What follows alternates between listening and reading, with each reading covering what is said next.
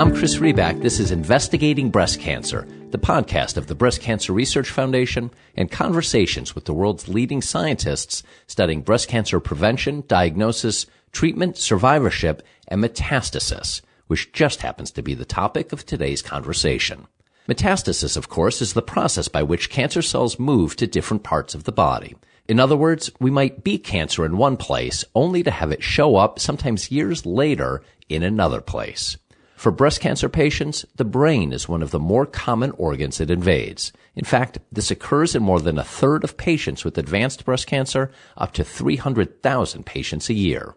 And the prognosis of cancer patients who develop brain metastasis is poor, with only twenty percent of patients surviving at one year, which makes the work that Doctor Priscilla Brastianos leads so significant. Doctor Brastianos is director of the Central Nervous System Metastasis Program and assistant professor of medicine at Harvard Medical School and Massachusetts General Hospital.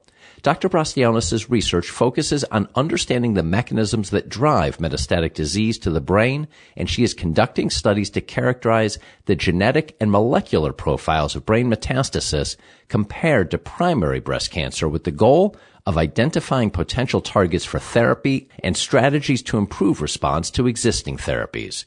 She's been a B C R F investigator since two thousand seventeen. But as you'll hear, Doctor Brastianos' work is not just urgent, it's also personal. Her grandmother, as a twenty-three-year-old medical student in Greece, was diagnosed with breast cancer. She passed away six years later from metastatic breast cancer. Then, more recently, Doctor Brastianos' mother also passed away from metastatic breast cancer. As Doctor Brastianos has said, quote, "We need to find better treatment options for patients with metastatic cancer." Before our conversation, though, an ask from me to you.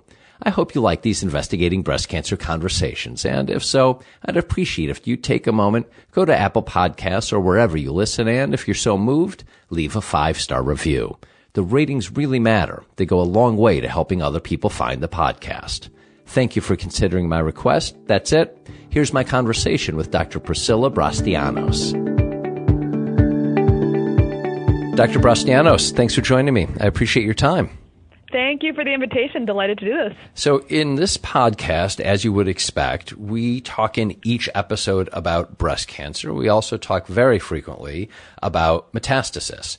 Uh, but people may not realize the brain is one of the more common organs that it invades. In fact, this occurs in more than a third of patients with advanced breast cancer, and that, which I guess calculates to up to three hundred thousand patients a year. That is such a big number. Yes, unfortunately, breast cancer that spreads to the brain is a very common complication of cancer, and it does occur, as you mentioned, in about thirty to forty percent of patients with advanced breast cancer. Mm. And unfortunately, while advances in cancer therapies have dramatically improved our ability to control breast cancer outside of the brain, we still have a long way to go to develop, you know, better therapies for for cancer that has spread to the brain. What makes the brain so vulnerable, and what makes the brain itself so difficult to address? That's a fantastic question. So one reason the brain is so vulnerable is that many drugs that we use to treat um, breast cancer or other types of cancers don't get into the brain as well as um, other parts of the body. And um, that has to do with what's called the blood-brain barrier, which is actually a protective barrier. It protects the brain from chemicals or other toxins, but that also means that drugs that could work for cancer outside of the brain don't work as well in the brain. So that's one reason. Mm. And then the second reason is, and this is, and I'll touch upon this later in the interview too, um, the second reason is, and this is a lot of my research that we're currently doing, is that brain metastases do differ genetically from the primary tumors. So yes, targets that work for the primary tumors may not necessarily work for for the brain metastases.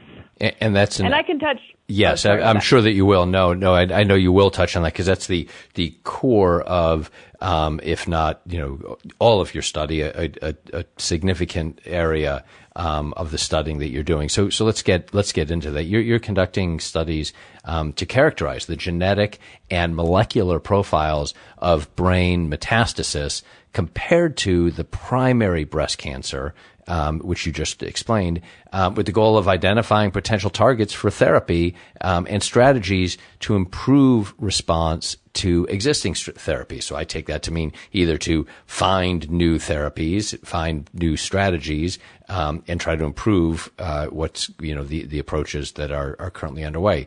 Um, so so let's break that down. First, tell me, if you would, about the studies themselves. Um, how do they work, and how far into them are you? Yeah, so that's a great question. That's actually dear to, to my heart and to what my lab does. So um, I do want to start by saying that historically, a lot of clinical trials yeah. have excluded patients with brain metastases. Um, and that Why? has to do with, yeah. um, it's a great question. Uh, one reason is because patients um, with brain metastases often do worse than other patients. So, um, unfortunately, drug companies are often hesitant to to want uh, to have their their drugs um, investigated in patients with brain metastases, and um, and that is unfortunate and terrible. Um, and so, a common exclusion criteria in clinical trials throughout the U S um, has been um, the presence of brain metastases. And um, us and a number of other investigators are really trying to change that. So we're really trying to um, to to change the the attitude that we should be excluding patients. In fact, we should be um, studying patients with brain metastases because we need to find better treatment options for patients. Yeah. And so that um, that is actually the, the crux of why we do what we do, is we're trying to find better treatments for patients with brain metastases. And and how we do that is we try to understand the molecular underpinnings of metastatic disease that goes to the brain. So so what does that mean? So, so cancer um, is caused by changes in D N A. And often these changes can be targeted. So targeted therapy or personalized medicine has revolutionized how we manage many different types of cancers. Um, even in breast cancer, for example, overexpression of the marker H E R two yep. um, is associated to responses um, to H E R two therapy, so anti-H E R two therapy. So what my lab has focused on in the last few years is trying to understand, are the therapeutic targets in the brain the same as the primary tumor? So often what we see, so I'm also a clinician, so I'm a, a physician scientist, so I, I treat patients with brain metastases, but I also run a lab focusing in the, this area. And often what we see is that patients with brain metastases will often progress in the brain and not outside of their brain. So that's not an uncommon clinical scenario. And so the question is, you know, is it because there's new genetic changes in the brain um, that we don't necessarily see in the primary tumor? And over the last several years, my lab has been focusing on trying to answer that specific question. So we have been collecting and analyzing the genetics of brain metastases and comparing them to the primary tumors, and then seeing if these genetic changes are potentially therapeutic targets. So in one of our initial studies that we published a few years ago, we had taken patient samples from about one hundred patients, and that included not just breast cancer patients, but other histologies, meaning other types of cancers such as lung cancer, renal cell cancers, um, as there are, you know, other cancers that, that go to the brain also. And in that initial study, we did find that brain metastases have new genetic changes or new therapeutic targets that are not detected in the original primary sample. Mm. So what does that mean? It means that if we are only targeting what we see in the primary tumor, we might miss potentially clinically significant alterations that are in, in the brain metastasis. You know, in reading about your work and listening to you now, um, you tell me, tell me if this is wrong. It, it, it's almost like you're creating a Google map of how the cancer moved, of how it metastasized from the initial tumor location to the brain. You you are trying to determine, wait, where did this thing make a wrong turn? And not just where did that occur, but what happened to the vehicle to make it make that wrong turn? Is that, uh, obviously, you know, hyper basic understanding, but it, is that something of a description of, of what you're after, or, or are you doing something, uh, um, something way beyond Google Maps?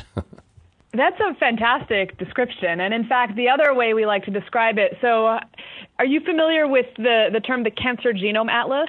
Yes. Or T C G A? Yes. So T C G A has its genome atlas, and all kinds of different um, lo- uh, cancers, you know, lung cancers, breast cancers, have been studied in T C G A. So it's an atlas of the genetics of specific tumors.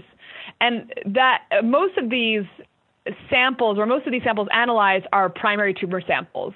Very few of these are, are brain metastasis samples. So essentially, we like to say we're creating an atlas of of brain metastases genetics.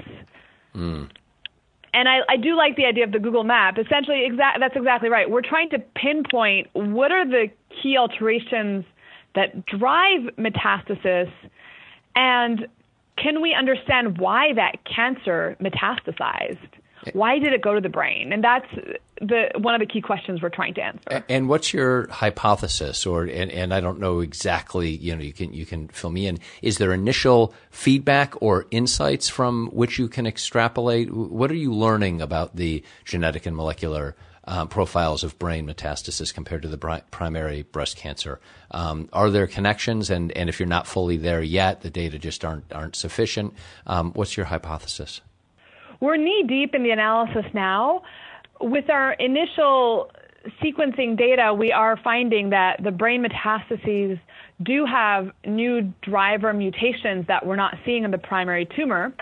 And in fact, we see that there are commonalities um, across many samples. So there are certain pathways that seemed, or molecular pathways that seem to be common in the brain metastases mm. across, you know, many brain metastases, and there are some pathways that seem to be very common, and and that's already led to um, a clinical trial in patients with brain metastases. So we actually just activated a clinical trial mid-August that is a national clinical trial where we're actually going to be treating patients with brain metastases based on the genetic alterations that are found in the brain metastasis. And that's a different paradigm to how we've traditionally been treating patients with brain metastases. And in the past, and if I can go a little bit more into how brain metastases patients were commonly treated, you know, in the last several decades, brain metastases patients almost always got whole brain radiation. Mm.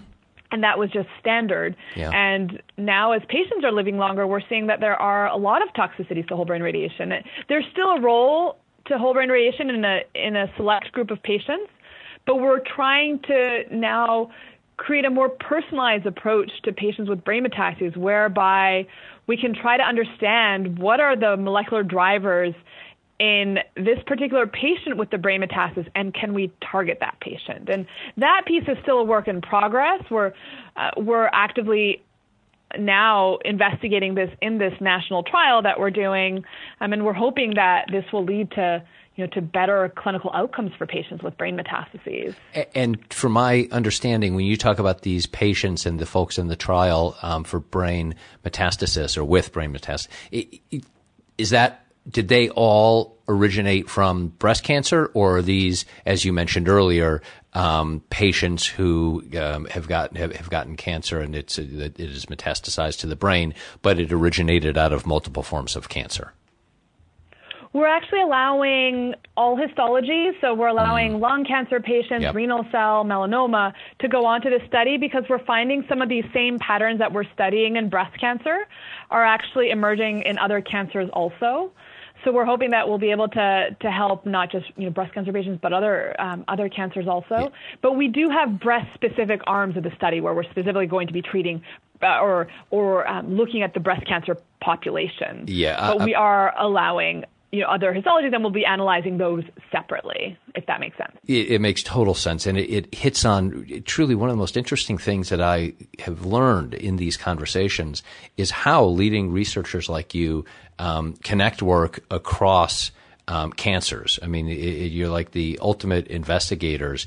Um, finding clues, you know, maybe it's in, for, in some cases from, uh, one part of the body, you know, certain folks, uh, that I've talked to or, or certain types of cancer, and then divining how they may or may not be applied to other parts of the body or other types of cancer. Is that, I assume that that's part of your approach as well as trying to understand the, um, similarities, differences across these various types of cancers, um, in terms of, uh, how they uh, metastasize to the brain.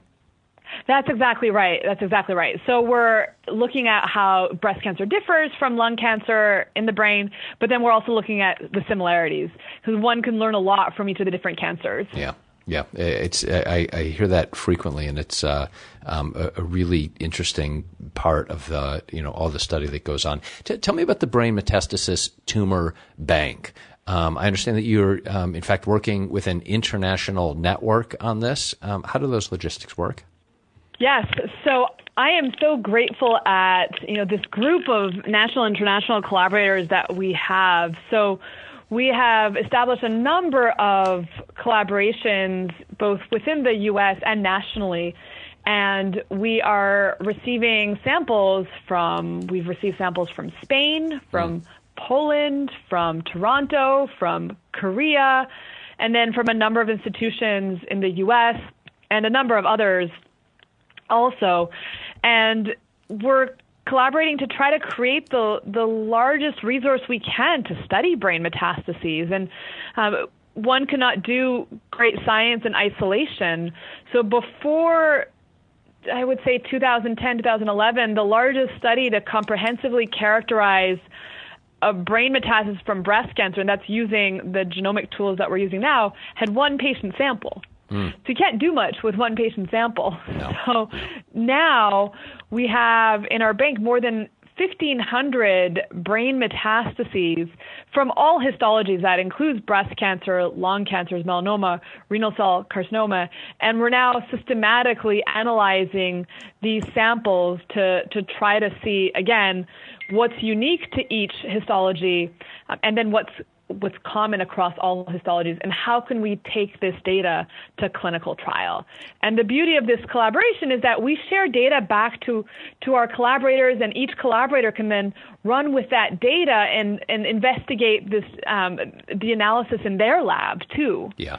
Yeah, there's no way it, it's, uh, you, I don't know if it's, it's kind of a combination, it sounds like, between democratizing, but also um, exponentially growing the amount of data and the insights that various scientists and researchers can get out of the, uh, out of the inputs. That's exactly right. And I, I do have to say that we've benefited a lot from philanthropic support, and I, I'm grateful for that. So, you know, we've received funding from places like Breast Cancer Research Foundation um, and other foundations to help with a lot of these efforts, and that's been tremendously rewarding. Yeah, I, I'm sure. Um, kind of maybe a final question on this part of what you do. Um, in thinking about the potential outcomes and benefits and and therapies and strategy that that, that you hope and others hope might come out, what might an improved strategy to the existing therapies look like? What what could that entail? An improved strategy is personalized medicine for, for each patient with a brain metastasis. Mm. So taking each patient, studying studying the the tumor for each individual patient and finding what the right targets and what the right treatment approach may be. And I've talked a lot about precision medicine and targeted therapy. Right now, you know, immunotherapy has, is also quite hot and is being looked at in, and has revolutionized many different types of cancers. We're still trying to figure out the best role for it in breast cancer. However, again, in the future, what I hope is that we'll be able to predict from analyzing a tumor sample, you know, what is the best treatment for this patient? Should we give this particular target th- treatment? Should we be giving this patient immunotherapy or chemotherapy? And individual, individualized treatment will be, I think, the future for for these patients. Mm. As I am listening to you, I'm, I'm also aware, of course, um, of all the directions that studying uh, metastasis in the central nervous system can go, and you have studied it um, in a number of areas, and of all the connections it might have to other medical conditions. Um, for you personally, uh, it's not by accident that you've been inspired to explore, at least in part, its connection to breast cancer, is it?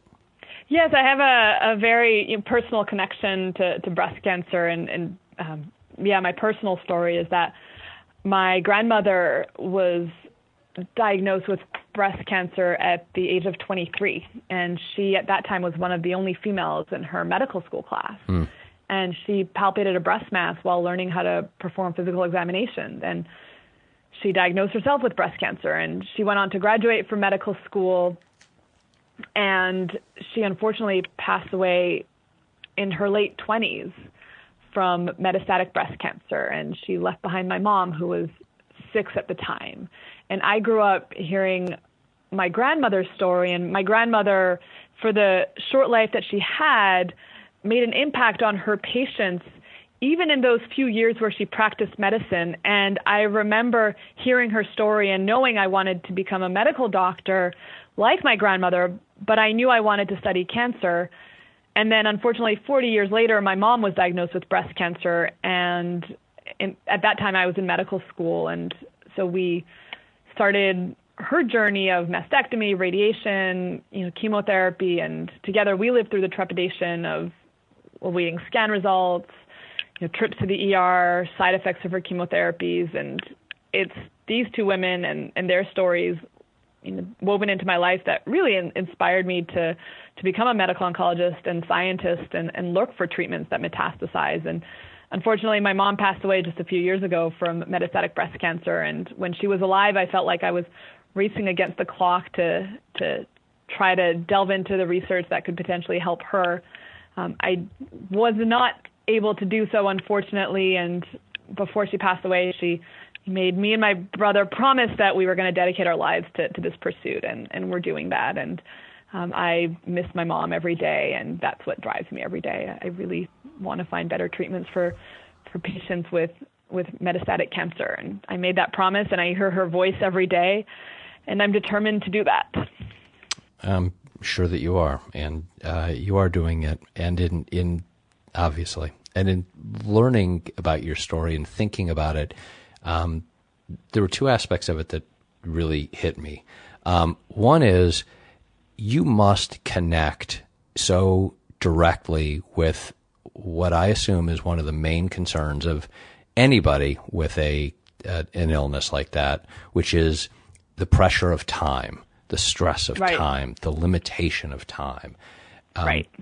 Does that, how does that affect either your work or maybe your connection to to the men, mentality, mind for, mindset? That's really the word I'm looking for. The mindset of of, of patients. How, how does the how does the question of time play into uh, what you do? So my experience with my mom has made me a better doctor. I do. I can understand the patient and family, the anxiety that goes with um, a diagnosis of metastatic breast cancer, because you don't know how much time um, you have, and and we lived through that. So, and that inspires me in my work, because I'm constantly trying to find better treatments so that we can give patients more time. You know, median survival is still not great for patients that have brain metastases, and I want to try to extend that. The other part that struck me um, is your role. Um, I mean, I, I, you know, you. Uh, my, my belief is that you are uh, still on the young side as well. Um, your grandmother uh, was very young and, and made incredible impact. It it sounds like, and, and from what I've read. Um, uh, I don't know w- what your mother did, but uh, obviously, you know, very young as well. How do you think about that part of your role, specifically engaging with or encouraging young women to take on such enormous challenge? I mean, you personally have um, met uh, great success and, and maybe more importantly, or as importantly, incredible responsibility um, at a relatively young age. How do you think about, how do you think about this? Do you think about this in terms of um, engaging with or encouraging young women to take on um, challenges like you've taken on? What I tell young women is that if they have a passion, they should absolutely pursue it. And in my role as a you know, physician scientist, I take great joy in mentoring young women. So I have young women in my lab, um, and also I work with residents and, and fellows, and um, I try to guide them and I try to um, inspire them in some way so that they're not afraid to take on big challenge and, and ask big questions and, and then mm. pursue their goals. And you indicated earlier that you kind of decided at a very young age that, that for you it would be science. Um, was that the case? Was there uh, was there ever a, a, a second option, or or did uh, was it just it was always science and it was always math, and and you know it, becoming a fiction novelist just was never really going to be in the cards? Yeah, I enjoy writing, and I actually write poetry on the side. Ah, okay. Well, I, so maybe that maybe that is where this is going to go. Uh, I enjoy the humanity of medicine, too. Mm. So there's an art of medicine, too. So I love that the artistic side of medicine. So I... My obviously, I, I knew from a young age I wanted to, to pursue medicine, um, and, you know, and help people in some way. And I love science, but I do love writing, and I, I do I do creative writing on the side. Well, excellent. We all, you know, we'll we'll have to uh, check out the, the, you know, find if there's a website out there. You, you know, even if you haven't done it yet, uh, maybe you've got a uh, maybe you've got a nom de plume. That'll have to be you, you, anything you want to talk about, anything you want to reveal right not now, yet. Or not yet. Okay, well, not yet. Uh, maybe, maybe if I decide to retire at the age of eighty or eighty-five, you know, I can, I can start publishing. Well, publishing. The world isn't going to wait until then for your poetry, so you're going to have to come up with another plan.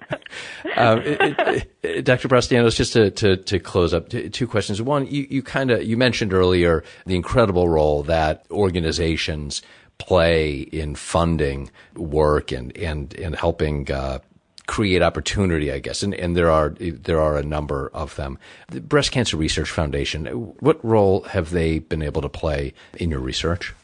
I am so grateful for the support that Breast Cancer Research Foundation has provided. So they have provided support for us to be able to create this Um, this tumor bank of samples and to genomically characterize the breast cancer brain metastases samples, and, and the work is already leading to clinical trials. So I'm incredibly grateful for their support. And, uh, you know, of course, not to appear uh, ungrateful in any way, but um, people, of course, are going to want to know um, what's next. Is it uh, really focusing on uh, finishing these uh, clinical trials and, and, and the current study? Um, how, how do you define what's next in terms of uh, the science? Well, we still have a long way to go to understand the genomics of brain metastases. So. Yeah. Our goal is to, to identify the genetic drivers that are specific to the development of brain metastases, and we're still not there yet. Yeah. And so that's you know, one goal. And then the second is to, to take this work to more clinical trials. Mm. So we need to find more effective targeted treatments, not just target treatments, but treatments for brain metastases patients, and that's going to be my life goal. We need to find better treatments for patients with brain metastases. We certainly do. Doctor Brastianos, thank you. Thank you for uh, your time, and, and thank you, obviously, for the work that you do. Thank you very much. That was my conversation with Doctor Priscilla Brastianos. My thanks to Doctor Brastianos for joining, and you for listening. To learn more about breast cancer research or to subscribe to our podcast, go to b c r f dot org slash podcasts.